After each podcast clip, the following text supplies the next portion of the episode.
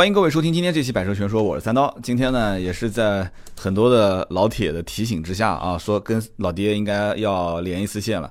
微博上甚至有人截图给我，因为我说最近是老爹没时间，不是我没时间。然后结果还甚至有人跑到老爹的微博下面问说：“老爹，三刀讲了是你没时间。”然后老爹你还回了一句说：“我有时间啊，他随时都可以啊。”呃，这怎么回事？你当场让我下不了台啊？这怎么回事？不好意思，不好意思，不是你不是一直在试车吗？我的意思就是，你最近一段时间没试车了吗？呃，没有，我前前一阵子的试车还蛮密集的，嗯，呃，而且很多这个车车商他们也要求要做一些极品哦，包含像高阶的 SUV 啊，然后在这个呃台湾的像这个我们叫酷咖，好像在大陆叫翼虎是吧？对对对，苦瓜，嗯，哎，苦瓜，我们叫苦瓜，他们。对，所以他们也也在对啊，我就一直在做试驾，然后也到花莲、大鹏湾到处跑。嗯，对啊，所以其实是我比较忙啊。对啊，不好意思，三刀。不 不不不不，这个正好今天是聊 ES，我顺便插一句啊，这个这个翼虎在当地卖的好吗？在大陆这边卖的很差，现在销量走不动。呃，台湾的翼虎卖的还不错，大概。平均一个月应该还有在快两两三百台，以台湾来讲啊，算是不错。它排名都以这个级距的 SUV 算前三名啊，是这样子的。OK，改天有机会我们再聊一聊这个车吧。这个级别的车还有很多可以聊的。我们今天重点是聊这个雷克萨斯的 ES 啊新款，因为昨天在上海。在在大陆这边上市，但是好像在台湾这边是很早就已经上了，是吧？然后你也试过这个车了，而且 ES 两百和 ES 二五零你都试过了。那么大陆这边的话，我们节目一开始说一下啊，我们这边现在没有 ES 二五零了，新款的 E 呃 ES 叫做 ES 二六零，啊，为什么叫二六零？现在传闻是讲是因为这个二五零有一个不太好的说法，对吧？不知道是不是因为这个意思，对不对？是因为我我听说这个老爹也听到了这个传闻，说这个二五零改二六零的原因就是这个二五零的是个数字不太好，可以的。对，好像念起来怪怪的啊，所以就好像改二六零。但但台湾是没有这个疑虑的，所以我们就还是维持二五零的这个叫法。对，是的。那那你试完之后，你可以说说这个感受了。很多人估计一开始也在关心这个车，呃，二点零这一次它的动力应该讲是没变，是二点零自然吸气加原来的那个六 AT 变速箱，但是。重点就是二五零，二五零这个现在是变成了两点五的自然吸气，但是发动机也做了一些调整，升级换代，据说热效率很高，对吧？百分之四十。然后变速箱也变了，变成八 AT。就是你实际驾驶下来，二点零跟二点五这两个感觉到底怎么样？跟大家分享分享。呃，好的，没问题啊。其实这个我觉得最大的感受是在呃，你跟车子的互动变得比较。呃，比比较清楚啊。以往的 ES 呢，它因为它是走一个比较舒适的一个路线，所以呢，它在悬吊的调教上是呃比较呃比较重视舒适感。那但是呢，其实我们知道，你舒适感越好，代表你的路感会越不好。所以呢，在上一代，对我们会觉得就是它很像在开一个。呃，路感不是太清楚，但是坐起来非常豪华、非常舒适的一部车。嗯，但是呢，我们这个新款 ES 呢，其实它的呃它的底盘哈，它采用的它一一种，他们名字叫 GAK，其实跟那个之前上半年推出的全新大改款的 LS 那个 GAL，其 GAL 其其实应该对，其实应该是一样的，它只是因为他们现在都是在打这种。可以模组化的这种呃底盘平台啊，针对这不同的这个车款，它可以去做底盘的这个呃长度的一个调教，所以我我估计应该是同一个底盘。那它这个其实新的 ES 呢，在 在试驾哈，其实你一个可以感受到就是。第一个路感变得比较清楚，那再来呢？你在呃车头在转向的时候，就是我们开车一定会左转右转，在这个时候呢，你会觉得车头它的呃它的指向，就是我们在转弯的时候，它跟你回馈的这个呃比例是比较比较接近一比一的啊，所以你会觉得它的整个稳定性，包含在我们比如说开高速公路开一百一、一百二，嗯，其实你会觉得它的呃车辆跟你的互动变得比较直接啊。那相对的，你会觉得开起来比较有信心啊。那当然，其实不，你要跟那些呃大马力的那些性能车在比，但也是没也是没有到那种力道，因为它这个全新的引擎哈，虽然配了八速的这个变速箱，但是它毕竟它这个两千五的 NA 引擎哈，它的呃最大的扭力在五六千哦，接近六千转才会产生，所以它变成是在低速的时候加速还是比较偏是顺畅的哈。那嗯没有太明显的一个贴背感，不过它这个变速箱表现不错。嗯，好，因为第第一个，嗯，对，是，请说。没事，我就插一句啊，就是那这个车子，你其实你开下来的话，你跟开一些呃 BBA 的车，你们这边重点就是双 B 嘛，双 B 的车子，这个涡轮增压的引擎，你觉得在动力的这种输出方面，就是实话讲啊，感觉到底它的自然吸气是给你感觉提升了很多吗？还是说还是老样子，其实就是以前油油乎乎、恍恍惚惚的那种感觉？呃，其实提升不多啊。呃，说真的，引引擎部分我觉得没有差异，差异不大。但是重点是在它那颗变速箱。好，我觉得它那个变速箱其实，呃，你油门油门在踩踏在收放的时候呢，因为我觉得变速箱在占你整个开车的感觉里面呢，它占了一个非常重要的一个角色跟比例。哦，所以它这个变速箱其实。呃，你你油门下去，你会觉得它那个力道是比较直接的。但是你你跟我讲说这个，你你刚刚讲哈，三道讲说这个引擎是不是跟以前一样？确实，就引擎来看，因为它动力提升不多，一差一点点而已，差几匹。所以呢，其实整个呃引擎我觉得没有太不是变化太大。但重点是它这个变速箱确实是你你在收放油门、收放这个在在踩刹车啊，在加加加速的过程当中。它会让你觉得这个变速箱变不错，换挡很直接，好，然后很顺，OK，啊也快。对，照你这么说的话，这次其实重要的看点 就是二点五的这个八速变速箱，相当于这一次的二点零就没怎么更新换代，就换那个壳啊。二点五其实是有看点的，那。这次你试完二点零跟二点五那个视频我也看了啊，大家也可以在像呃我们在大陆的话，直接在优酷可以搜，你直接就在优酷搜雷克萨斯 ES，跳出的第一条就是老爹的这个视频，我帮你宣传宣传啊。这个老爹试的时候最后是 谢谢谢谢，对试的时候最后是推荐了两点五的这一款。那么在大陆这边呢，我把价格跟你大概说一下，其实。呃，从我的实际的车行的销售，就是以前卖老款的这个雷克萨斯的时候，我感觉买两点五的不多，真心话，买两点五的不多。为什么呢？为什么？我其实我很容易理解这些消费者的心态。那大家都知道，以前老款的雷克萨斯的 ES 就是一个换了壳的凯美瑞，可以这么说吧？台湾应该也是这么说吧？是，对，没错，一样的讲法。就台湾的消费者也也是这么认为的啊，那就说明都达成共识了嘛。那么，既然是一个换壳的凯美瑞，那我犯不着去买个两点五的，你说是不是？因为我换了壳，你的溢价的部分无非就是这个标，就是这个壳，最多就是一个精装修嘛，对吧？你的内饰各方面稍微稍显豪华一点点。那么在这个情况下，我就要看我多付出多少成本了。两点五的话，我觉得付出成本有点高，因为凯美瑞才多少钱？凯美瑞到后来二点零的版本也就是十几万的车。很少有真的是选两点五的，但如果说是上了一辆两点五的雷克萨斯的话，那它的起跳价格应该是在三十二万多，就是因为你也知道雷克萨斯没多少钱优惠嘛，对吧？三十二万多，十几万的车让我花个三十二万多来买，那我肯定是不接受的啊。当然了，你你说凯美瑞两点五那也很贵，但是很多人不是这么想的，很多人想我要换雷克萨斯，我就两点零入门，所以当时两点零的入门最低配的价格只不到三十万。这个是很便宜的，也就是这一次，这一次的新款的雷克萨斯二点零的入门的价格是没有变的，就是跟老款的价格一模一样，都是二十七万九千，一分钱都没有差。是啊，所以我就想问问你，就是在台湾当地啊，是不是也是这样的一个情况？就因为台湾现在目前没上三百 H 嘛，对吧？对，年底才上，年底才上，但我们这边是一次性是一一一次性都上了。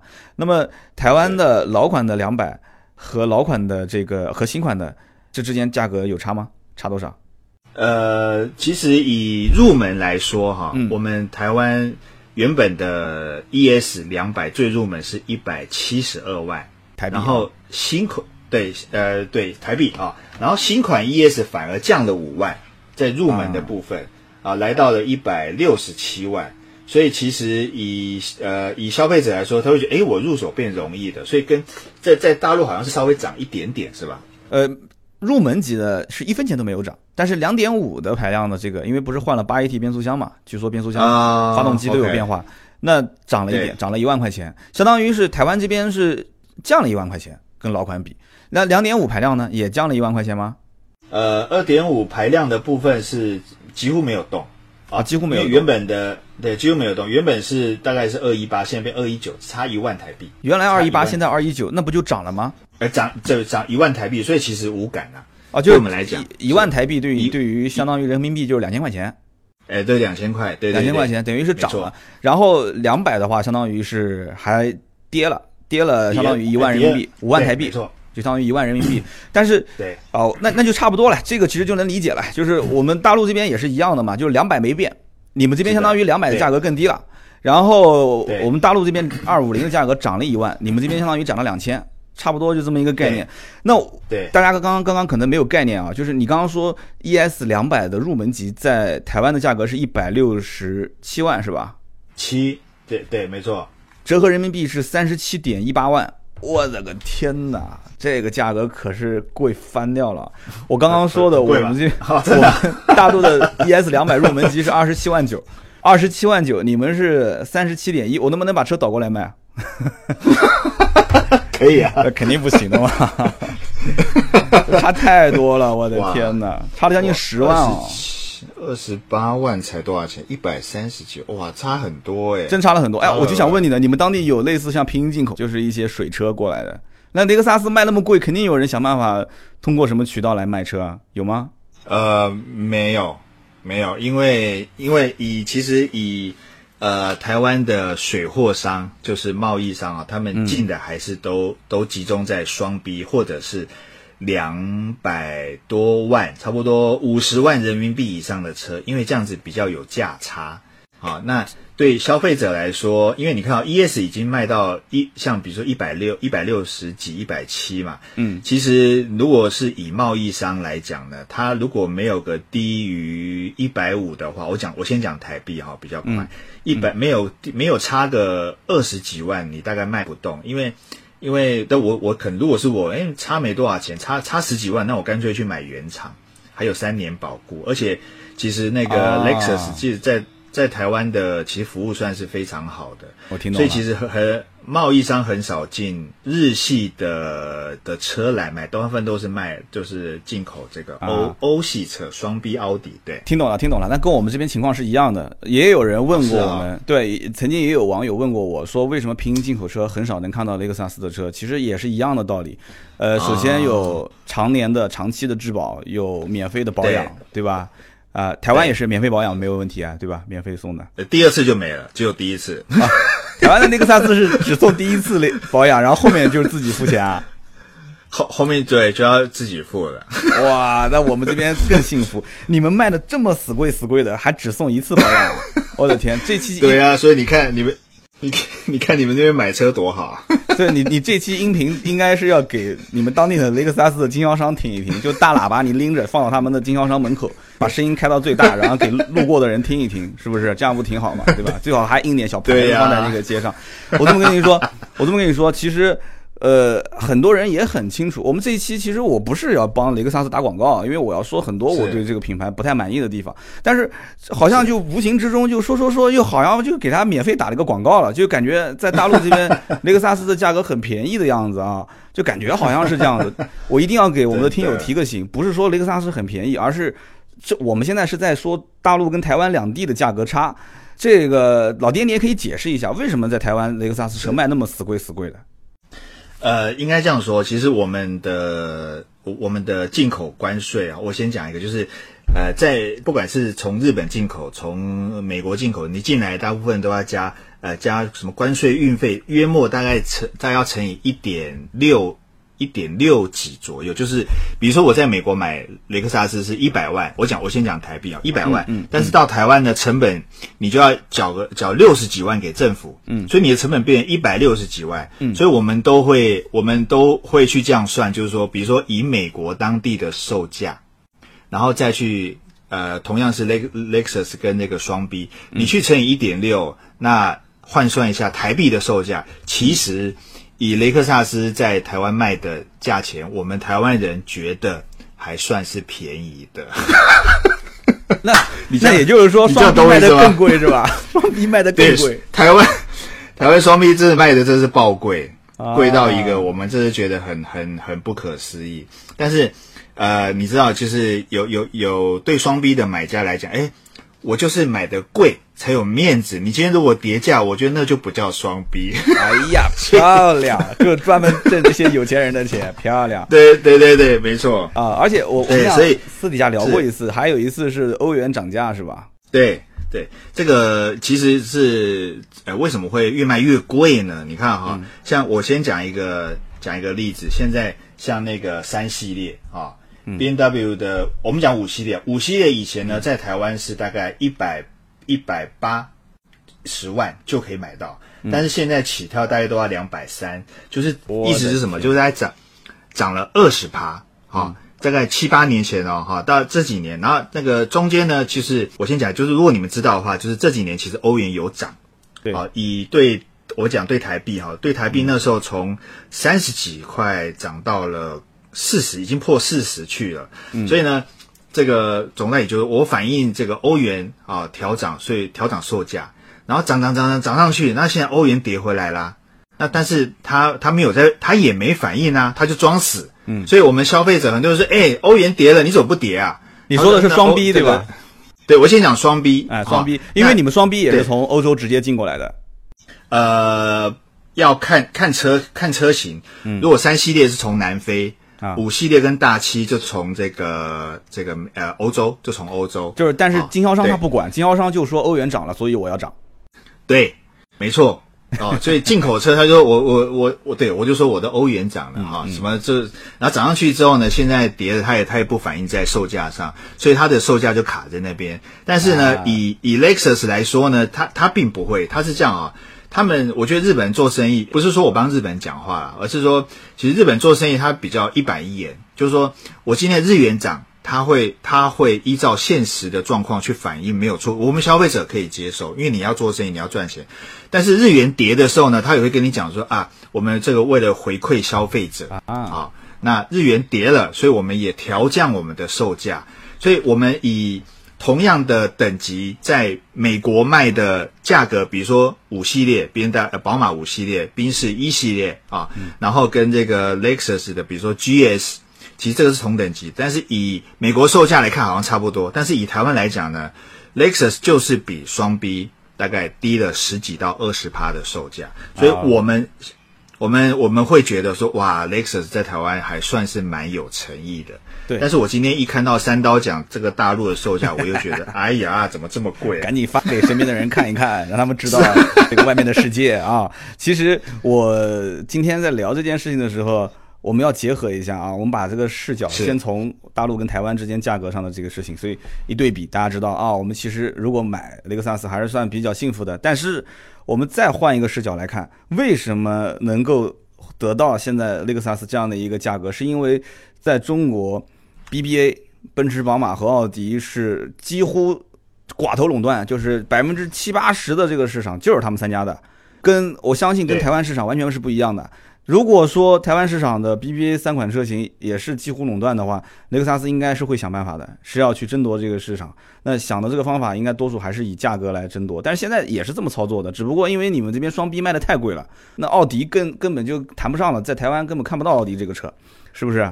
所以，呃，我们回过头来看我们这边的价格，我们这边奥迪现在就三十多万，就三十多万。打完折的价格，然后宝马现在没什么太多的优惠，但是起码四十多万的车也能打到将近接近于四十万起起售价格啊，人民币四十。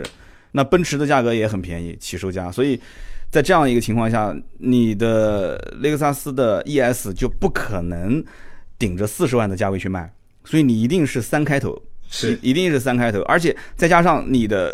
入门级的排量又不是涡轮增压，因为现在像奔驰、宝马、奥迪都是二点零 T，就奥迪可能就上个一点八 T。这个我觉得啊，不管是一点八 T 还是二点零 T，对于老百姓现在的想法来讲，带 T 的虽然有些人也担心会坏，但是带 T 的才是主流的。很多人都是这么想的，这话可能不专业，但是很多老百姓就这么想的。我们既然都已经买了这个豪华品，自然吸气，就感觉大家都是在用触屏的苹果手机，结果我买了一个按键手机，就这种感觉。对对对，没错。啊，台湾也这么想吗？是啊，对啊，就是以这个呃以消费趋势来看，确实涡轮增压现在大家的接受度变高了，所以反而在问说，哎，你的车为什么没有涡轮？然后呢，看到看到我试驾 ES，他说老爹为什么只有两百？啊，没有 T，那 T 呢？我说 T 没有，没有 T，没有 T，对，所以我也是有点失望了哈。然后他们也，但有有人在问说，哎，那三百。三百 H 油电呢？混动，我说混动大概年底才会来，但其实混动在台湾没有没有卖的特别好。现在其实这，呃，应该这样讲，其实这前几年呢，台湾因为在呃油电混动哈，油电混动的这个车款，我们有补助，就是所谓的这个进口关税折半啊，所以它的售价只要是混动版，它的。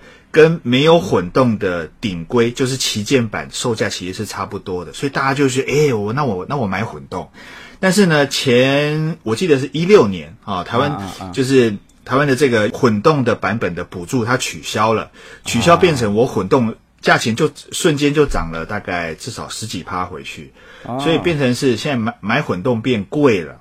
那变贵了，那刚好这几年大家你看，像欧洲车都在你刚刚讲了哈，就是在走这种涡轮啊，小排量的涡轮，嗯，所以现在大家也开得很习惯啊，因为涡轮你一踩就有了嘛，油门一踩就哇，整个就那个扭力扭力就出来了啊。是的，但是对，所以你看这个大家现在哎，我要我要涡轮，我要涡轮，混动就没人买啊。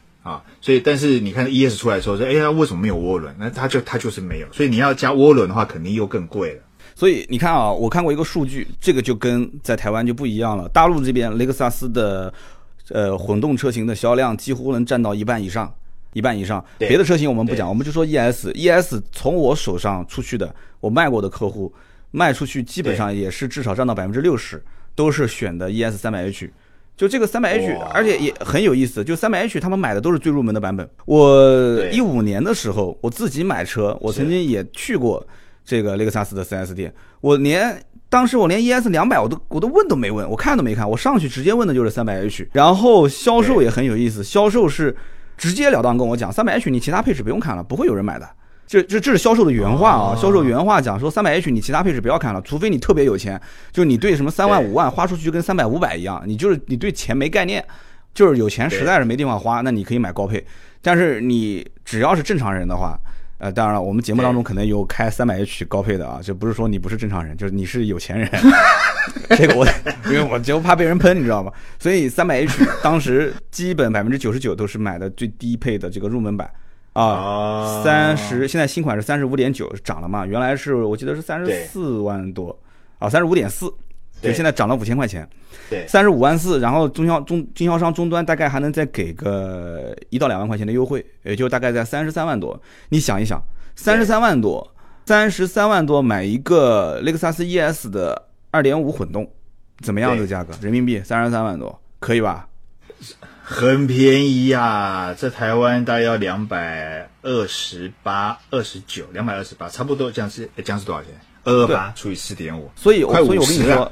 老爹，我刚刚前面讲两点五卖不出去的原因，其实这也是为什么两点五卖不掉，因为它三百 H 才卖到三十呃三十四万多的官方售价啊，然后两点五的入门就是三十二万五，你想差两万块钱，你是买混动还是买这个，还是买两点五？当然买混动，那肯定买混动嘛，因为混动本来就是两点五嘛，很多人都这么想，两点五还加了一个电机，对不对？油耗各方面都很省。对，这又是雷克萨斯的一个对核心的技术 LHD，所以很多人直接就跳混动三百 H，但是也有人会买 ES 两百入门。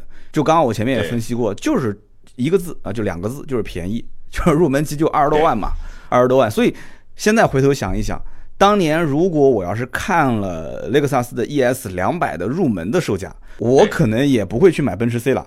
真的真的，我当时其实印象中雷克萨斯的 ES 入门应该也是三十，我没想到它的入门级价格才这么便宜啊，才才才二十多万，二十七点九，二十七点九，不过也是后来官方售价调过的。当时我买的时候也是将近三十万，但其实我也是能接受的，将近三十我也能接受。不过如果那个时候要看到一个配置也比较低，对吧？然后自然吸气又是二点零的这么一个一雷克萨斯的这个 ES 车，老爹你会买吗？如果旁边是一个最新款的奔驰 C，对吧？什么功能都有，然后内饰又比它豪华，虽然比它小一点，定位比它低一点。你你告诉我，你在我当年一五年那个年代，你是买个奔驰 C 出去装装个什么，还是买个雷克萨斯的 ES 两百？你告诉我，你会怎么选？我呃，如果是我，我应该会选 ES 两百吧。诶，你会选 ES 两百，是因为比台湾价格便宜是吧？哈哈哈。便便宜多了，因为性价比高啊！你看台湾都要一一百七，这个你看差差了大概快对，差了快十万人民币。其实都差不多，因为你刚刚说宝马五系的起跳价格的时候，我折成人民币也将近五十多万了。对，五十五对五十出头。对，五十出头。但是大陆这边宝马五系的入门级其实也就四十多一点，四十三啊。我们不说优惠啊，那我们把这一趴就说完了，好吧？我们就刚刚讲的关于价格，关于你的驾驶感受这这一块。我们接下来聊一聊，就是关于这次比较呃特别的一个地方，好像台湾跟大陆也有区别，就是我们这边上了一个 ES 二六零的 F Sport 版本，但我听说我听说在台湾这边没有，有吗？对，呃，台湾没有，台湾就从呃之前的 ES 也没有 F Sport 版本。对，原来雷克萨斯呃插一句不好意思，原来雷克萨斯只有 RS 跟 GS 它才有 F Sport 的版本。对。那你得到的讯息后期会有吗？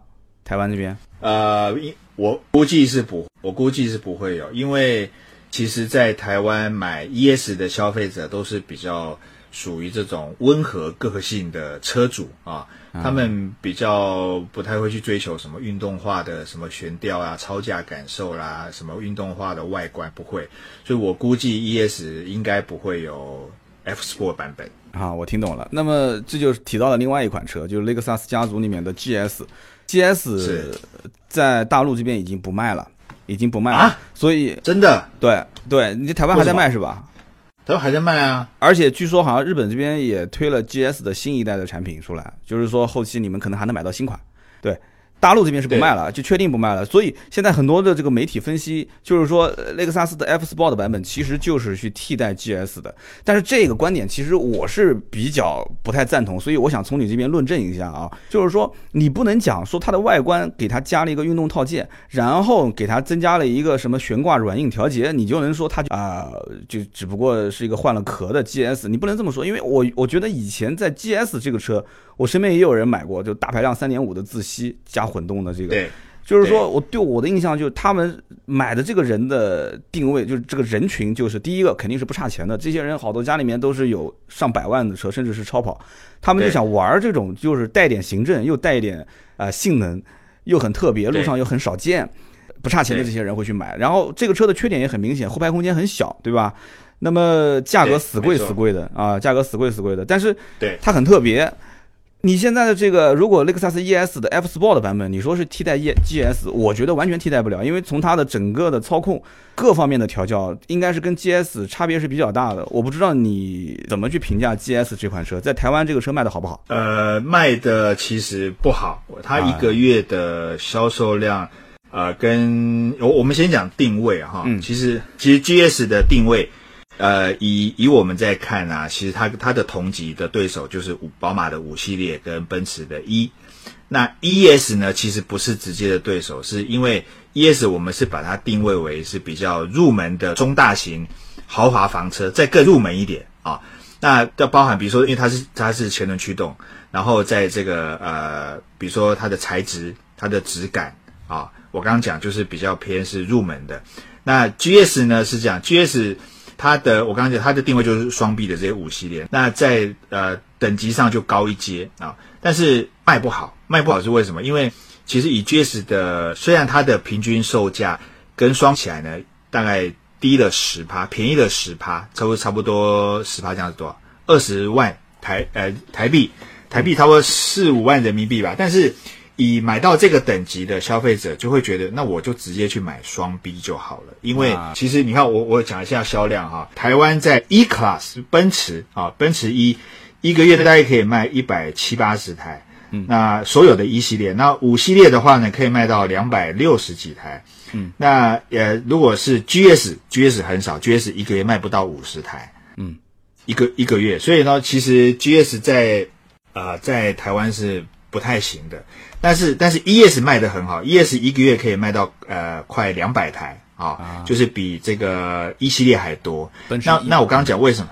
对比奔驰 E 还多啊？那为为什么？就是我刚刚讲，就是说我想要呃，就是跨进这个高阶品牌的入门房子，而且后座空后排空间要大。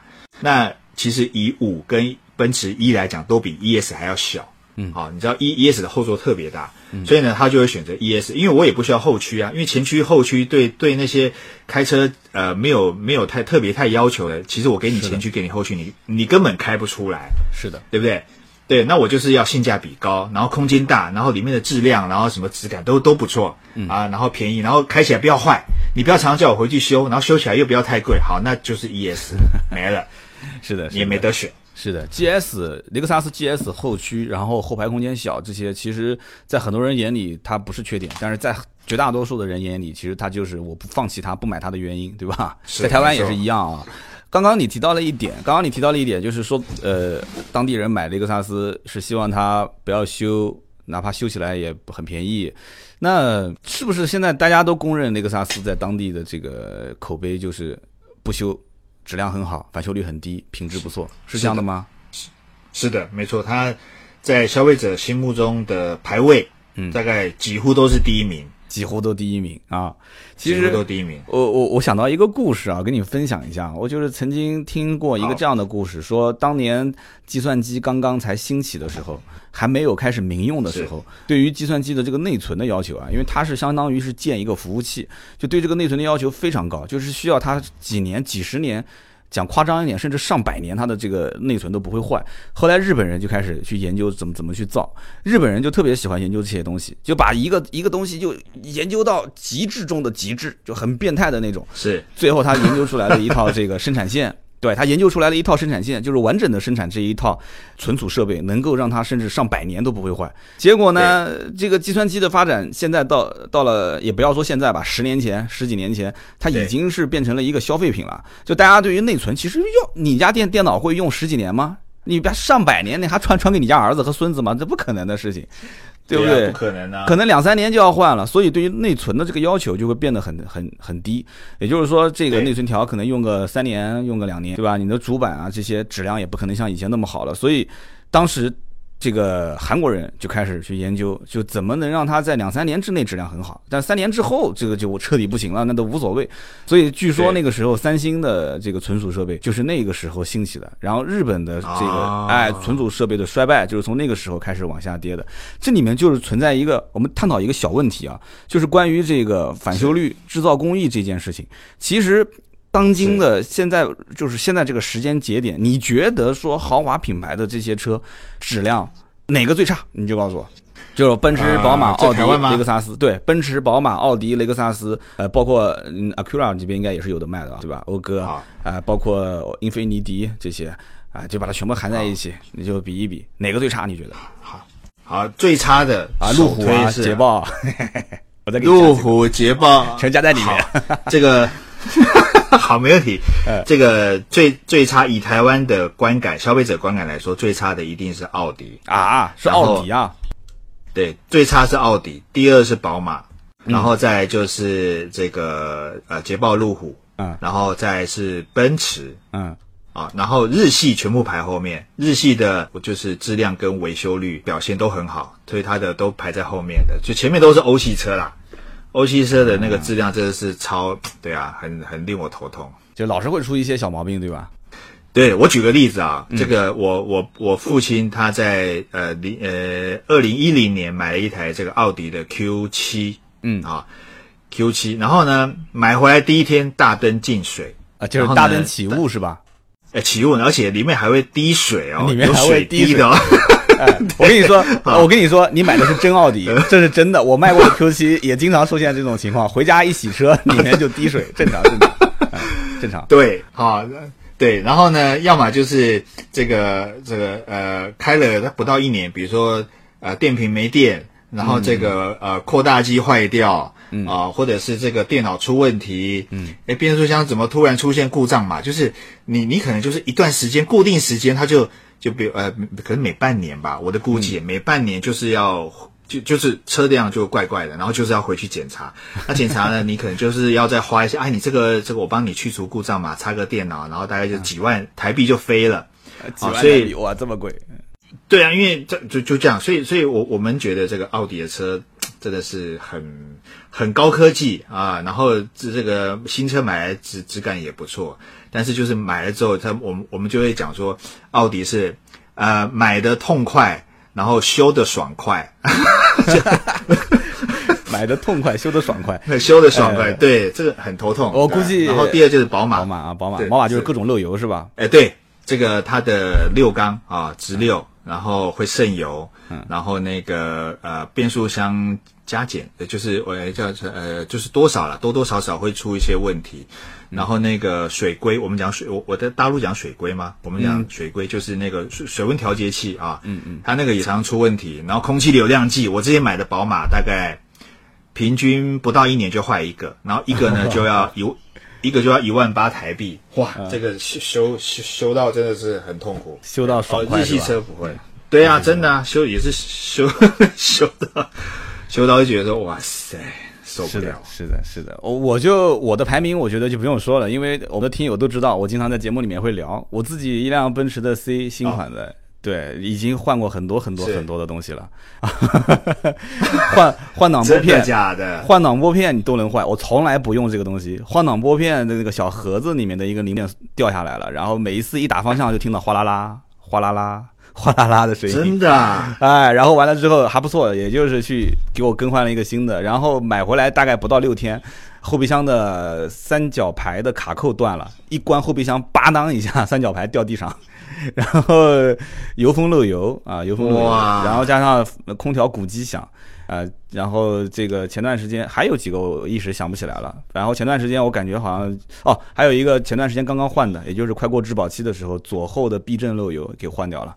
你想想看，这么多 然后然后前这段时间我一直感觉这车的那个左前悬好像有问题，过两天去查一查，就跟你说的是一样的，真的是一样的，每隔个半年好像不去一趟检查一下就浑身不自在，对，是这样子的，真的是很痛苦啊。昨天呢发生一件事情，昨天我呢因为昨天晚上是新款 ES 上市，我昨天就发了一条信息，我感慨我说是不是要把我的这个 C 卖了换一辆这个新 E。然后底下评论哇，将近上百条，很多人说，我当时是这么说的，我说奔驰 C 换新 E，我是不是脑子坏掉了？然后很多人说，你当年本田 CRV 换奔驰 C 才是脑子坏掉了，讲我啊，说我啊。因为因为 CRV 空间更大嘛，对吧？而且开了那么多年，一直没毛病嘛。对，开起来也挺舒服的。对。然后我这个微博刚发完，刚刚才发完，然后我的这个二手车的同行，我一个兄弟在旁边的一家，就就离我不是很远的一个门面店里面在做二手车。他昨天刚刚收了一辆雷克萨斯的 ES 两百入门版，刚刚才收的。真的。对，然后那个哥们儿呢是 ES 两百置换奥迪的新款 A 五，你能想象吗？就是 E S 两百新款 A 五啊，我觉得，我觉得那它是不是越换越小了吗？价格差的，呃，我看啊，价格是有一些差距了，大概已经差有啦，十几二十万了，一点五倍，对对二十万。但是我觉得是换小了，所以你看，你你觉得像这种人在台湾多不多？就是拿一个以前的五系或者是 E，然后换一辆这种两门小跑，你觉得呢？或者是四门小跑轿跑，这种人多吗？呃，应该。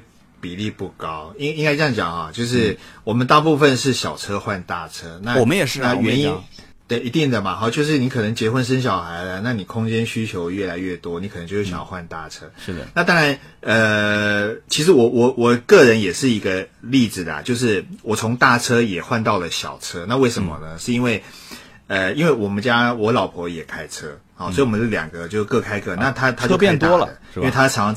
对他，他要载小孩，那我我因为我常露营嘛，我要东跑西跑，我要试车，所以我我自己一个人开车时间多，所以我就从对对对，就就像你讲，我们原本一部大车，然后变成我在买的时候，我就我就买回去小车了，所以就是买车的需求不同，在不同的时间点。对对，所以其实这也也是有可能，他可能跟他女朋友分了，本来要结婚啦，我又不生小孩，我就去买小车，我买那么大车干嘛呀？对不对？对对对，不同的时间点，我现在跟你想法是一样的。我现在长期发现自己都是一个人在开，家里面如果还有一辆车的话，完全是可以换一个两门的小跑，对吧？没有毛病。然后，对呀，这个点我们聊完之后，我觉得呃，我们可以再讨论一个小话题，就是雷克萨斯这个车子其实前面的市场定位啊，包括这个人群啊。其实大家应该都达成共识了啊。那么雷克萨斯这个车在台湾是哪一年进来？你知道吗？就是说老百姓对这个车的认知程度，呃，如果不具体到年份的话，它跟奔驰、宝马这些车型双 B 的车型在台湾有有有前后时间点拉得很长嘛？对于像奥迪，甚至包奔包括奔驰、宝马，就老百姓认识的就时间很长，就大家跟他处的时间很长。但是跟雷克萨斯其实处的时间不是很长。你像包括像 ES，ES 其实是从第五代，呃，零六年才进到我们这个国内，那么到了后来慢慢慢慢改款，到了第六代，这次是第七代。其实大家对于这个车，我估计很多老百姓都没有印象，以前老款长什么样，现在新款这个样子，所以我想听听你这边，就台湾那边是什么样的一种情况？呃，台湾这个在奔驰、宝马进来的比较早，嗯啊。在一九大概九零年初八零年尾，嗯，就进来台湾。那时候就有我们讲这个中华宾士，他就就就是这个宾士总代理。嗯，那最呃在十年前，现在变成了这个总代理变成了总经销啊，因为这个呃德国宾士直接来台湾驻点了嘛，啊，就变叫这个呃呃 Mercedes Benz Taiwan 啊，所以现在被德国人管。那宝马的话呢？现在宝马在在台湾也是差不多差不多年代进来，大概也都已经有在台湾耕耘了快三十年了。嗯，那在呃，但是它是目前哈，在这个所有的欧系车里面，它是唯一一个还没有被总公司，就是德国宝马还没有被取代的一个呃欧系的品牌。那我我们都一直在猜啊，猜最奇怪，它为什么没有没有被这个。德国宝马台湾直接来台湾经营，我我不晓得为什么，但听说他们是有股份的。你们你们那个代理商叫凡德，凡德应该这家公司的背景很强大，因为在大陆这边的宝马的经销商大多数也是凡德。对，这公蛮厉害，这个公司背景很强。嗯嗯，对。那听说他们是德国宝马的，可能有一些股份啊，我不知道，但是的听说，所以就一直没有被换掉。嗯，但是呢，这两年这两年宝马。明显的卖的比呃奔驰差很多。昨天我还在跟一个这个这个这个车商的老板在聊，他说我其实我看了一下数字，哎，真的，其实以以整个市占呃就是市占率来说，进口车的市占率，宝马呃奔驰还可以维持在十六趴啊，然后宝马一直维持在十四十五，就是跟奔驰差不多，所以我们叫双 B 双 B，因为两个是呃同级对手，销量差不多，但是。今年哦，今年上半年，宝马大概掉到只剩八趴。那八趴以它以它一年接近两万台的销量来看，八趴就掉了一千多台，一千多台，你看就你看就掉了多少营业额哈？大家可以算一下。那呃，雷克萨斯呢，也也是接近三十年，但是比双比双 B 还要来的晚啊。那当时是呃，就是和泰嘛，和泰汽车在台湾是总代理。那他从对，和泰汽车，然后它是先经营 Toyota，然后后来就引进这个呃 Lexus，好，所以以进来台湾的时间点来讲，Lexus 是它是比较晚的。啊，所以呢，其实双 B 有它的一个优势，就是哎，我就是我就是定位为高阶进口豪华房车的品牌，好，所以我们台湾人都还都很买这个双 B 的单，那奥迪进来的晚，所以它比较吃亏。啊，正好相反，跟大陆这边正好相反。那么哦，真的，对对对，因为奥迪进的比较早，而且奥迪一开始进来的时候还有一些故事，我曾经在节目里面也聊过，就是最早其实去找过其他的品牌想去合作，因为当时呃国内的一些公务用车希望找一些更豪华的嘛，然后有一些品牌它不太不太在乎中国市场，哎，就谈了一些条件，各方面哎都比较苛刻，然后当时奥迪这边呢是主动找过来的。就意思是说，这里面很多的技术，很多的一些东西，我都可以在在当地本土化生产。结果一下子这么多年就这个这个雄霸中国市场啊！这里面确实有一些有一些故事，我们将来可以再找一些素材把它展开来聊一聊，没有问题。大家应该都挺感兴趣的，因为每个品牌在不同的地方的一些发展差别还是挺大的。呃。昨天在上海的那个发布会，你肯定没看，你每天都是很忙。然后我在家里面，我把它给看完了。我给你形容一下这个感受啊，形容一下感受啊。呃，这个雷克萨斯 ES 在我不知道在台湾有没有开发布会啊？呃，ES 有有发布会，是在两个礼两个礼拜前。是大大概你能形容一下在台湾这个发布会是什么感受吗？就是你在现场看的有多少人，然后有什么表演，有什么样的一些现场的描述啊这些。嗯，呃，光其实发布会都媒体嘛，所以媒体的话全部加起来就是像新媒体啊、电电视啊、网络平面报报纸这些加起来差不多有一百多个，一百出头吧。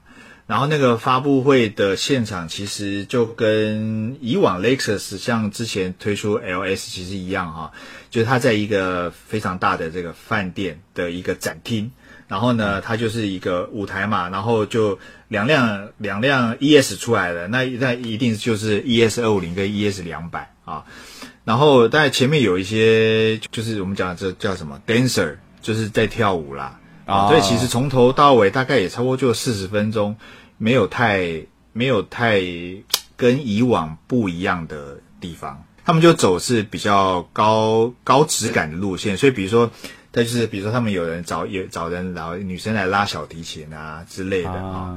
然后像像我印象最深刻，之前那个林路就是什么 Suzuki。他们就找那种很多穿热裤的，就是那个感觉就不太一样。所以 Lexus 都是走比较高高级路线，啊，就是铃铃木铃木是找小姑娘穿热裤跳那些很劲爆的舞，对吧？对，然后还劈还对对扭屁股啊，扭腰摆腿，对，还劈腿。我觉得嗯奇怪，这个是。然后雷克萨斯就是拉小提琴是吧？啊，对对对对对对。你你们这个 这个可能也是跟当地销量跟各方面有一定的关系，就是在台湾这边，你们这种感觉就是相当于就是，呃，大陆这边的一个很小的一个区域经销商的一个发布会，就是可能是南京区啊或江苏区的一个小的发布会。那么在在在上海的那个发布会，以后有机会你你也可以到大陆来看一看，那个规模那绝对，因为上次我参加的是。是哪个品牌的一个发布会啊？QX 五零也是在上海的那个那个地方，应该是船舶船舶博博物馆吧，船舶馆。然后雷克萨斯这次也是在那个地方，我人没去啊，但是现场我看了全程的直播，那个感觉像什么？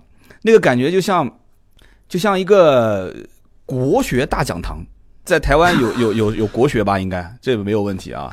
这个国学国学大讲堂，这个国学大讲堂是什么意思呢？就是说告诉你怎么慎独，然后告诉你怎么做人。告诉你 怎么怎么去怎么做人？对对对，就是从各种角度去探讨人生和理想啊。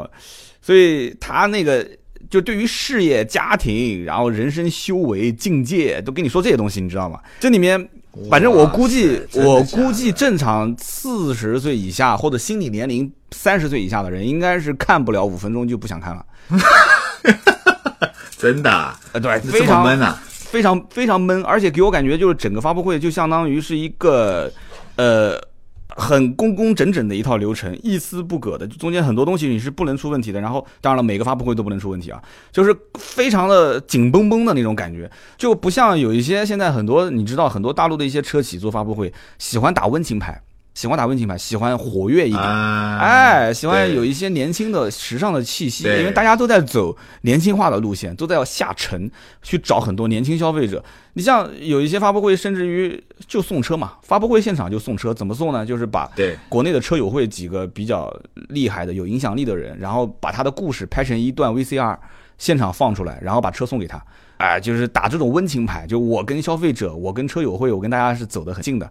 但雷克萨斯的。昨天那场发布会给我感觉就是，我是老师，我是老师，我是工程师，我是大师。其实我一直想讲大师这个词，但是我估计说出来不接地气啊。我是大师 啊，我懂车，我会造车，我是工匠。你们只要用我的东西就可以了，你你不需要对我的产品提任何的问题和毛病，你也没这个资格提。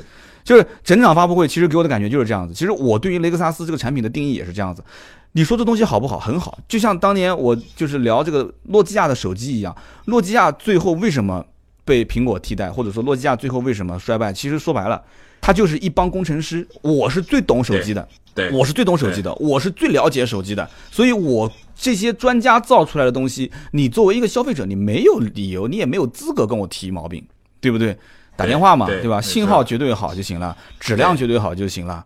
你看他们俩之间也有一个非常相似的地方，就是质量特别好。而且有一件事情啊，就是你刚刚也提到了，就拉小提琴，对不对？然后你看，好像每个每一次雷克萨斯不管什么发布会也好，或者是只要他对外宣传，都会有那些，比方说合唱团。对吧？哎，对对对对对，没错。合唱团，然后对小呃小提琴就相当于是交响乐，对吧？小交响乐就一帮人在一起去交响乐。这个里面啊，就很多人估计没有发现这里面的一些点。这个里面其实跟整个丰田的这一套生产体系其实是有非常非常大的关联的。因为丰田不是叫精益生产嘛，对吧？丰田那一套生产体系，其实说白了，它这套生产体系最核心的观点就是把所有的这些步骤全部做平衡化。就相当于是在演奏一场交响乐，对，是不是这个概念？包括你看雷克萨斯的质量做的那么好的原因，主要也是在于它对于每一个环节去抠，去问为什么，对不对？对，然后去抠，不停的抠，不停的抠，抠到最深层次的地方，他把下面的经销商全部带过来，全部做整合。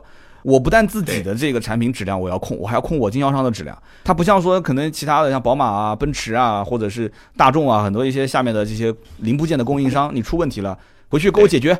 你要不给我解决，我就给你开掉。你要不给我解决，我就压你成本，对吧？原来是五十块，我现在压你二十块。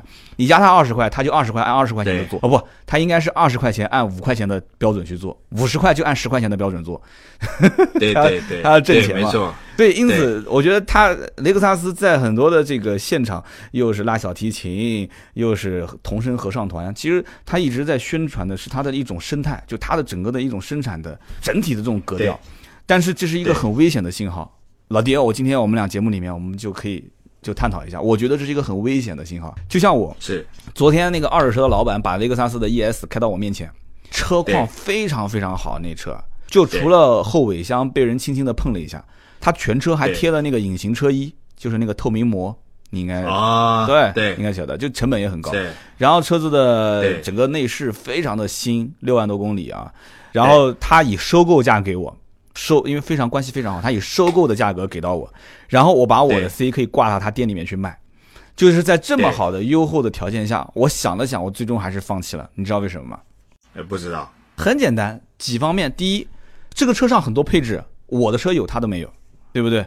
你比方说最最根本的这个主动刹车，就是主动安全配置，主动刹车我有，他没有。比方说，我车上的很多的一些这个内饰。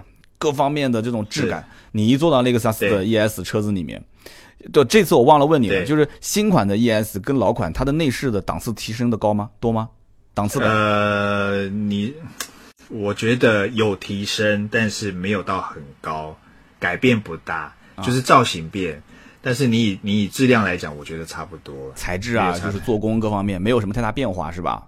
呃，有啦，就是大概那个就些微啦，我们讲些微的，就是变好了，但是没有到非常稍微的变好了，稍微的变好了。那那其实还是跟以前老款是一个档次。所以昨天我我看到这个车的时候，从外形上我第一眼一看，我就觉得说，我是以我是一个消费者，我会不会要它成为我未来几年的一个陪伴我的车？我是从这样的一个像寻找伴侣的这种状态去看他啊，对，就像相亲一样的我去看他，哎，然后结果我第一眼看他这就感觉我觉得就那种气质就不太好，就不太不太合适。拉开车门我就基本上放弃了，然后上车，因为他大老远开过来嘛，虽然也也不是特别远，五六公里开过来，我就象征性的就绕了一圈，然后我就说算了，这车我不要了。哎，我昨天还发到微博上了，那也有人喜欢这个范儿，大家谁要嘛谁就买，对不对？所以因此。有的时候就是这样，老爹，我曾经讲过这么一句话，老爹，你看有没有道理啊？我们买一个车的时候呢，我们买一个车的时候是不停的放大它的优点，啊，就就盯着那一两个优点就不放，然后就把这车给买了。但是我们放弃一个车的时候呢，其实就是盯着它一两个缺点，就开到最后怎么都觉得那个东西不好。呃，对啊，我觉得这就跟交女朋友一样嘛，对不对？你你你你你想要跟他这个交往在一起的时候，你就会说：“哎呀，他真好，他真好。”那这你你看看他看烦了，你想把他推开了，一脚踢开，那在在这个原本的优点也变缺点，所以这是一样的。我们两个人，我们两个人已经不是交女朋友的年龄了。啊，我们我们两个人已经是教下一代怎么去交女朋友的年龄了。啊，你们家是儿子应该，我们家是女儿，我们家是交男朋友啊，是这样子。行啊，我们今天其实聊的挺多啊，但是这个也比较散，就大家反正是捡自己有用的听啊。这个里面呢，我觉得呃很多一些小的细节我们也没去多聊，比方说像雷克萨斯 ES 新款上面的这个，就特别有那个 LFA 范儿的那个。就是仪表台两边的两个旋钮啊，对对啊，我听到老爹你也在介绍这个东西，特别有感是吧？对，有感觉。啊，对，它其实你刚刚讲说内装的这些呀有没有提升？其实我觉得重点是在你眼睛看得到的，比如说像我们二点五的顶规哈旗舰版呢，它是一个呃十二点三寸的一个大荧幕，嗯啊，那原本就很小嘛，然后那个前方的仪表板也是，就是它一个。就是一个一个圆形的，然后把这个转速跟时速表就整合在一起，所以也是一个一晶一幕，但没有尺寸没有特别大。嗯，那重点就是它把那个行车模式啊，跟那个循迹防滑放在仪表板的上方，就跟你刚刚讲一样，就是 LFA 的一个造型。对，所以就是整部车看起来你的就是它变得比较有个性一点，有范儿。这个是最最对对对对对，这是最不一样的地方。对，就是插一句，因为今天我们到节目最后啊，我就刚刚把我对于 ES 的。一些观点，包括老爹也发表了非常多自己的观点，我们都表述的非常清楚了。那个车其实说白了，它的配置不高，包括以前老款的 ES 三百 H，它的入门级的那个舒适版的配置也不高，对吧？座椅也不是真皮的，大灯也是卤素灯。然后呢，你要如果到上一个级别的话，又加那么多配置，你价格就直接跳了大几万块钱。那很多人是不可能说为了一个说什么方向盘记忆、座椅记忆啊，什么 LED 灯啊。真皮座椅啊，这些东西，你说我多花那么多钱，大几万，很多人是不会愿意这样子的。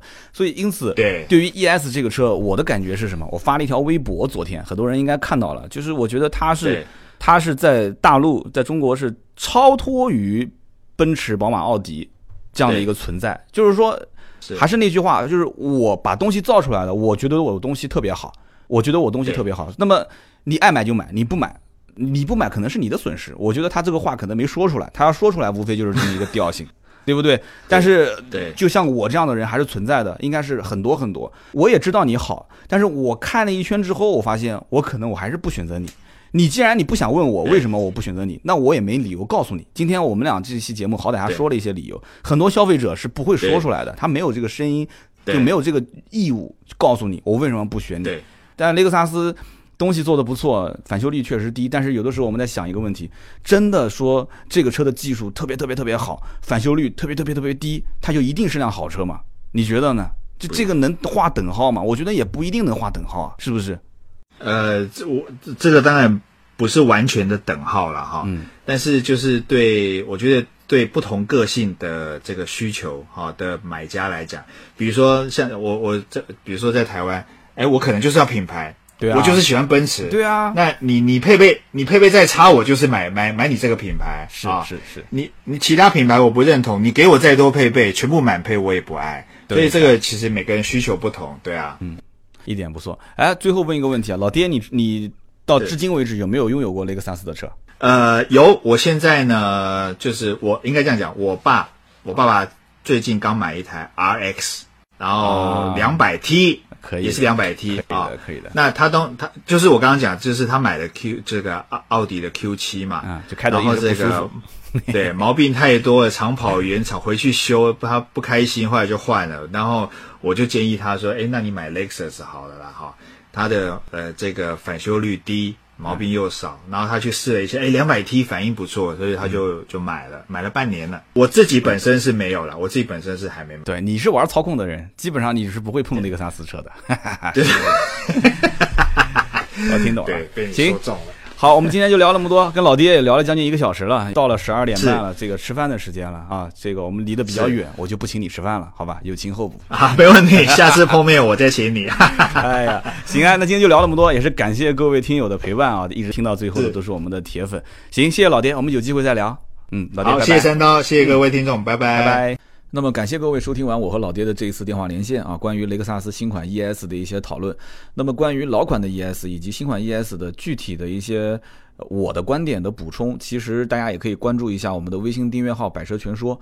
七月二十七号星期五推送的这篇文章，虽然是盾牌写的，但是很多的观点啊，我也是给到了他啊，通过他的这个通过他的这个键盘啊敲打，然后把我们的观点变成了文字。那么今天呢，我们在互动环节要去。呃，有两期音频节目进行一个互动的回答，一个呢就是我们上一期关于马尔乔内老爷子，就是 FCA 前任的集团 CEO，以及这个阿涅利家族，就这个音频我们互动一下。那么还有一个就是关于本田思域，也就是上一期的商业合作这一期音频的互动。真的没想到，就这一期音频，我们是今天啊星期五的上午刚更新，到了星期五的下午。我还不知道，因为它是定时二十七号更新的，我都不知道那天节目更新了。到了下午的将近六点钟的时候，我看了一下这期节目，我的天呐，将近快两百条留言了。那么大多数的兄弟们还是比较给我面子的啊，都是在说啊本田思域好车。当然了，也有一些人用词是比较激烈的，我也能理解。因为毕竟我加了特约，是个商业的嘛，对吧？那么这两期节目的留言互动，我们先说一说关于这个阿涅利跟马尔乔利老爷子的这一期吧。这期节目很多人也都知道，非常的巧，录制完成、剪辑的过程中，老爷子去世了。我在音频里面还有一句话，不知道大家有没有印象？我说，呃，老爷子六十六岁退休了，对吧？也辛苦了这么这么长时间，十几年的时间，在这个 FCA 集团，之前是菲亚特公司啊。我说退休之后也希望他能身体健康好转啊，闲看云卷云舒。结果这句话说没多久，音频剪辑的时候老爷子去世，我的天！呃，有人说是三刀一口毒奶，这个我这个锅我不背啊，这个锅我不背。我怎么能是毒奶呢？那我以后我要祝福其他的企业，以后万一要有商业合作，人家说你能不能就是祝我们的这个车大卖？那我是说还是不说呢？对吧？这很尴尬啊！我不我不认可我是毒奶啊。那么这是第一，第二。那么那期节目当中，我也看到有大神，有一些人在补充我的节目当中的一些点，比方说这一位叫做听杠 E M 六，这是我们的一位老听友，我看了一下，我们之前四十一期的节目，他的留言也是被选中过的。那么他的这期留言是这么说的：他说三刀阿涅利家族现在是安德烈亚去掌门啊，掌管他们的这个家族。那么他们家的这个约翰埃尔坎跟呃拉波埃尔坎，拉波就是我上期说的那个长得特别帅的啊，我说是拉普，其实这是英文翻译不同啊。他说这两个人，这两兄弟都是败家子，都是扶不起的刘阿斗。他说安德利亚呢，现在目前是尤文图斯的主席。那么整个阿涅利家族在上面还有一个财团叫做 EXOR。那么是欧洲最大的投资公司，呃，目前的菲亚特最大的财富是法拉利，已经独立上市了，也是属于菲亚特全资的子公司。那么也就是说，这位兄弟他补充了几个信息。第一个呢，就是上一期我说这个拉普他是一个败家子，对吧？那这兄弟就再给我补充了一句，就是他这个兄弟叫约翰，他也是个败家子啊，不是一个，是两个都是。那么另外呢，就是他提到了这个背后的财团 EXOR。那么关于这个财团的。在整个欧洲或者说是在全球很多大的公司的占股的比例，我这里有一个链接，点进去之后就一目了然啊。这个链接也是一个国外的网站，我把它放在了这个老爷子的照片的下方，大家感兴趣可以在上一期节目点开这个节目的详情往下拉，能看得见，感兴趣可以看一下。那么同时他也提到了关于这个法拉利，因为法拉利我之前在节目里面说是被这个马尔乔内老爷子后来给卖了嘛，卖了一百六十多个亿，那么。他补充了一下，说其实法拉利还是属于菲亚特的这个全资子公司。那么他说他是作为优质资产单独上市的。呃，这个也有人补充说，上市公司单独经营并不稀奇，但是利润是要上交的，对吧？财务啊这些经营啊都独立出来，这个没毛病。那么至于他卖出去换回来这些钱，那么法拉利算是独立出去了，对吧？那么与此同时，他还是在菲亚特公司的这个旗下，在它的这个属于它的一个全资子公司。如果是从股权架构方面来讲都没有问题啊，那么法拉利就是独立运营和之前在菲亚特公司旗下，就是说它上面还有一层需要汇报的领导，是就是这两个概念应该是这么理解是吧？就像我们有的时候做互联网创业，我们其中有有一些兄弟是在这个比方说上市公司旗下的一个全资的互联网公司，那么这里面就有个问题了，它这个互联网公司财务是不是独立结算？对吧？是不是要跟上市公司的这个公司的财务总监啊，包括这些上层领导要一层一层去汇报，有没有独立经营的这个能力？就这家互联网公司的 CEO 是不是能独立经营？其实这里面也是要看的。有的是的，有的不是的。很多互联网公司虽然背后是上市公司在给他输血，是他的全资子公司，但有的时候并不是说他能独立经营。所以上期节目可能这一块没展开来聊，所以这一位叫做听 EM 六，他给我补充了一下，说啊，他还是属于菲亚特的全资子公司啊，只不过可能你说的这些啊财务啊经营啊独立出来。好，我们接下来看下一位，下一位叫做森田忍，森三个木啊，森田忍，他是这么说，他说菲亚特在中国市场没有做好品牌的定位，其实这个牌子就应该发一些走量的车，质量好一点，价格便宜一点啊，哪怕说干不过大众和丰田，那怎么说也能跟福特分一杯羹吧，对不对？那么关于阿尔法罗密欧，我感觉还是来的有点晚了。那么在今年呢，豪华品牌的这个市场竞争也是非常的激烈。我觉得阿尔法罗密欧的定位应该是和捷豹差不多的，主打都是偏运动，然后包括它的设计也很有感觉啊。其实保持进口车的价格，然后比捷豹略高一点，我觉得都是可以接受的。有的时候呢，国产并不一定都是好事。至少我觉得国产的捷豹在我看来和凯迪拉克差不多，失去了原有的调性。而玛莎拉蒂真的是应该换代，整个内饰设计特别的老气。其实玛莎在以前我感觉调性也很高，感觉和法拉利是一个级别的，现在混得跟保时捷差不多了，一个让人伤心的品牌。其实我想补一句，我觉得玛莎拉蒂在某些时候啊，在某些车型上，我觉得跟保时捷还不能比啊，因为你想玛玛莎拉蒂的一个吉伯利这个车，我觉得整体就把这个产品的调性全部拉得特别特别低。如果以前玛莎拉蒂在我的印象中就是总裁啊，就是我能想到的轿车便宜一点的就是总裁，再往上就是玛莎拉蒂 GTMC、GT 啊、GTS 就这些车。那那玛莎拉蒂就象征着什么？就象征着就是它是一个只做旗舰超豪的轿车，以及只做超跑的这么一个品牌。虽然说你可能不认为玛莎拉蒂的像这个 GT 系列车型它不是超跑，没没关系啊，无所谓。但是在我的心目中，这个车子就是一个超豪品牌，肯定是比 BBA 的车。甚至比捷豹要高一个档次，是吧？但是现在你说跟保时捷差不多，我个人觉得保时捷在调性上比它还要高，比玛莎拉蒂还要高，对吧？那你说雷雷文迪这个车怎么样？就是 SUV 雷文迪，雷文迪其实我觉得也一般。我们家门口一个开饭店的老板，天天就是违违章停车，停在人行道上面，就是那个雷文迪。反正 我觉得那车讲起来可能小一百万吧，但是。就那么回事吧，我觉得它不值这个钱啊，我觉得它真的不值这个钱，所以因此，玛莎拉蒂我就是这样的一个看法。那么至于说阿尔法罗密欧定价可以定的比捷豹高，这一点我也不太认同。我觉得阿尔法罗密欧的定价应该是比 BBA 要略低一点，就是或者换句话讲，就是配置应该比它要高一截，然后定价才能跟它持平。因为为什么这么说？因为阿尔法罗密欧在调性方面确实跟捷豹有点像啊，轻量化车身，然后偏操控。但是，呃，阿尔法罗密欧如果说从定价方面来讲，捷豹定价其实现在已经开始走走平民化路线了。阿尔法罗密欧如果比它高，你别说去打 BBA 了，你捷豹这还不算啊，包括凯迪拉克那就更便宜了。还包括像雷克萨斯，还有包括像英菲尼迪的车，它需要跨过很多的坎，你才能最终见到大 boss 啊。我们讲 BBA 就是大 boss，要不然的话，你说你现在定价高，意义何在呢？啊，定那么高的价格，打不开销量，对吧？经销商是要挣钱的，不挣钱谁为你拼命呢？经销商挣到钱之后，你这个品牌才能不停的扩张，有了 N 多的经销商，更多的经销商之后，你才能去。打开更多的销量，所以这个东西是正正循环的。如果是负负的话，那就是一个恶性循环。所以我觉得它的定价可以再低一点，没有问题的。那么虽然说现在定价不低，但是阿尔法罗密欧的优惠幅度确实很大啊！大家注意留心看我们最近的这个八月一号上线的去试驾。去试驾我们聊的就是阿尔法罗密欧呃 Junior 的这款车，我们拍摄的就是这款车。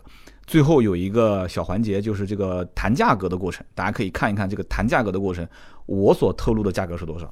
大家一定要记得啊，我去试驾最后谈判价格的这个情节是非常非常真实的，甚至我已经是被某些经销商集团的领导找谈过话了，就是说我这个价格报的太过于真实了啊，说这个价格这么低，你跟消费者都说出来，你你怎么能这样子呢？那我们怎么卖车呢？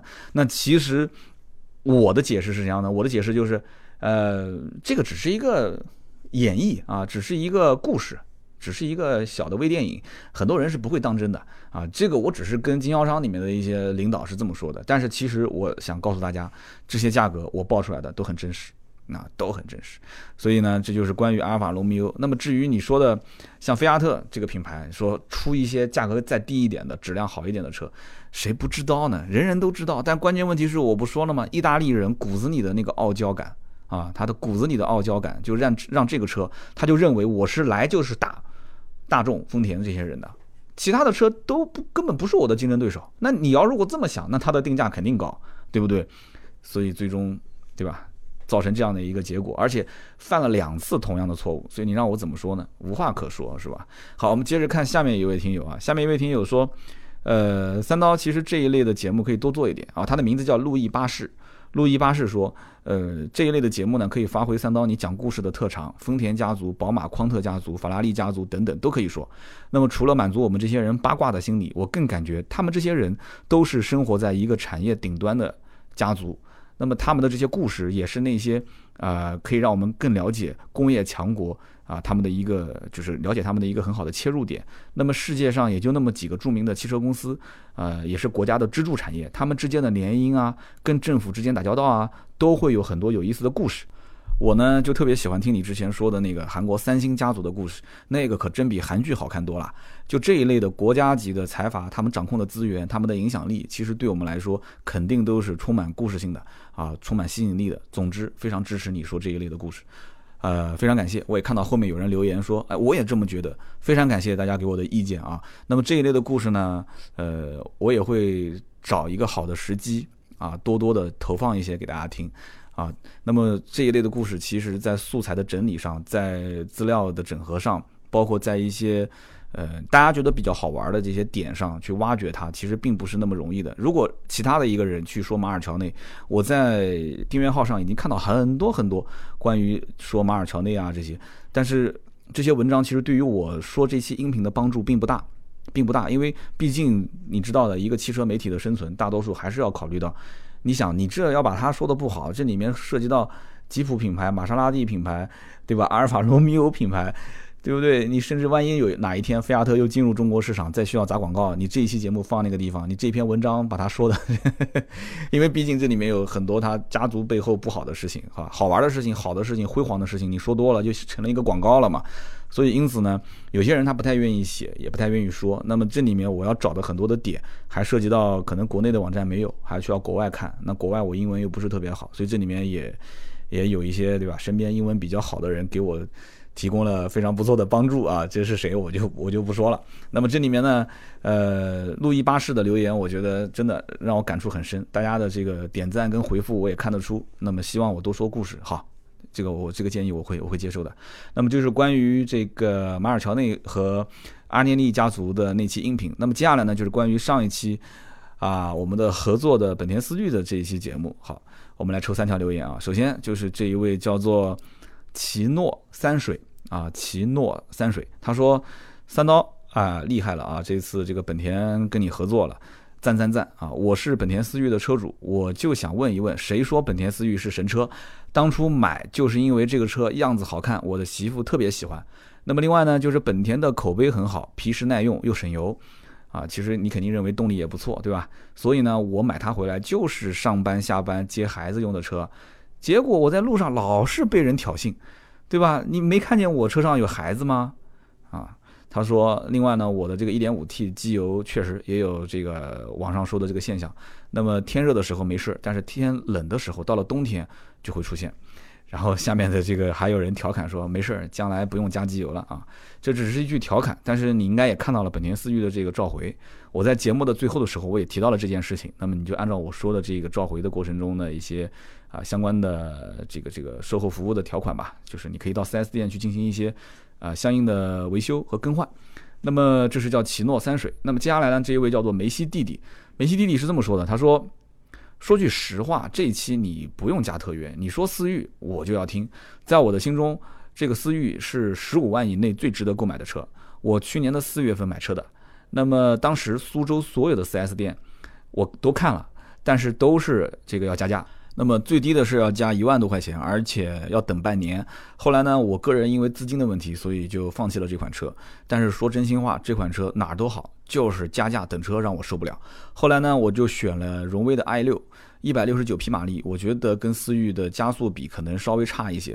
但是当年毕竟资金有限，是吧？所以提了这个荣威的 i 六。呃，不过到现在呢，我的心目当中还是很喜欢思域，它在我的心中就是女神啊。为什么是女神？为什么不是男神啊？那么其实这一位叫梅西弟弟的兄弟，我觉得啊，后面也是很多人给他点赞，这是很多人的一些想法，就是哪怕现在这个网上有一些负面，很多人还是在选择买思域。就很多人会第一个是抱有一定的这种侥幸心理，就是说啊，我我应该不会遇到这个情况吧。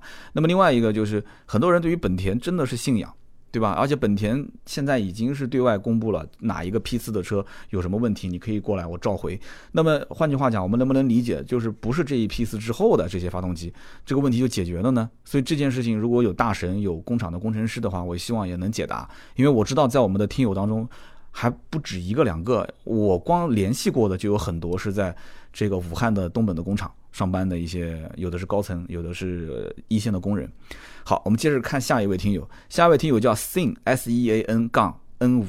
那么 Sin N 五这位兄弟是这么说的，他说：“本人就职于国内大型维修的连锁店，广告我就不打了，说说汽车后市场的人眼中的本田思域吧。第一条，从进口到国产，一直截止到第十代，其实本田思域真的是开不坏，故障率极低，特别是八代以上上了这个正时链条，大保的费用极低。”第二，油耗是真低，广告打的是二点零的动力，一点六的油耗，这个确实没有忽悠。如果是对比一点六的朗逸的油耗，绝对可以感动到你啊。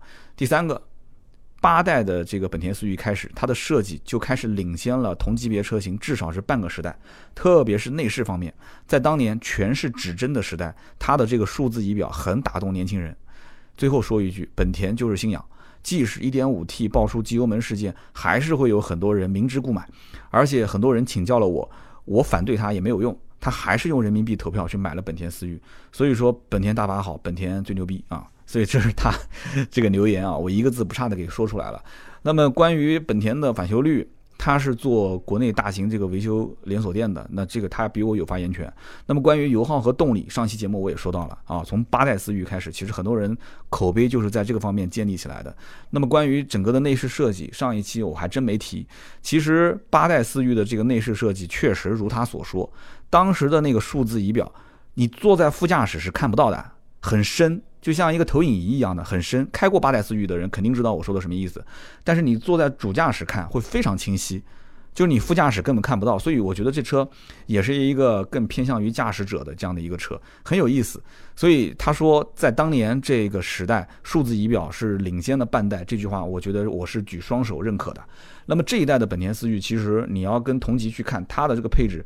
其实还算比较高，但是你要说它的这个整个的科技化的程度领先了半代，我觉得倒不是，而是说这个车在整个动力，在整个的就是外形的风格方面，确实是很特立独行啊，有非常多的粉丝，这个我认可。那么好，那么以上就是关于上一期的本田的合作啊，在上一期的关于马尔乔内跟这个阿联酋家族的两期音频的六位。这个留言互动，那么所有读到的留言的兄弟们，一定要记得点我的头像私信给我啊。留下你的姓名、电话和联系方式、联系地址，我们会赠送你一个价值一百六十八元的芥末绿赞助的燃油添加剂。那么好，今天这期节目又是一个多小时啊！感谢各位老铁，听到最后的都是我们的铁粉啊，真的是。那么除了我们的音频节目，更多的原创内容，大家可以关注我们的微信“百车全说”，也可以搜索微博“百车全说”和我的个人微博“百车全说三刀”。好的，我们下周三接着聊，拜拜。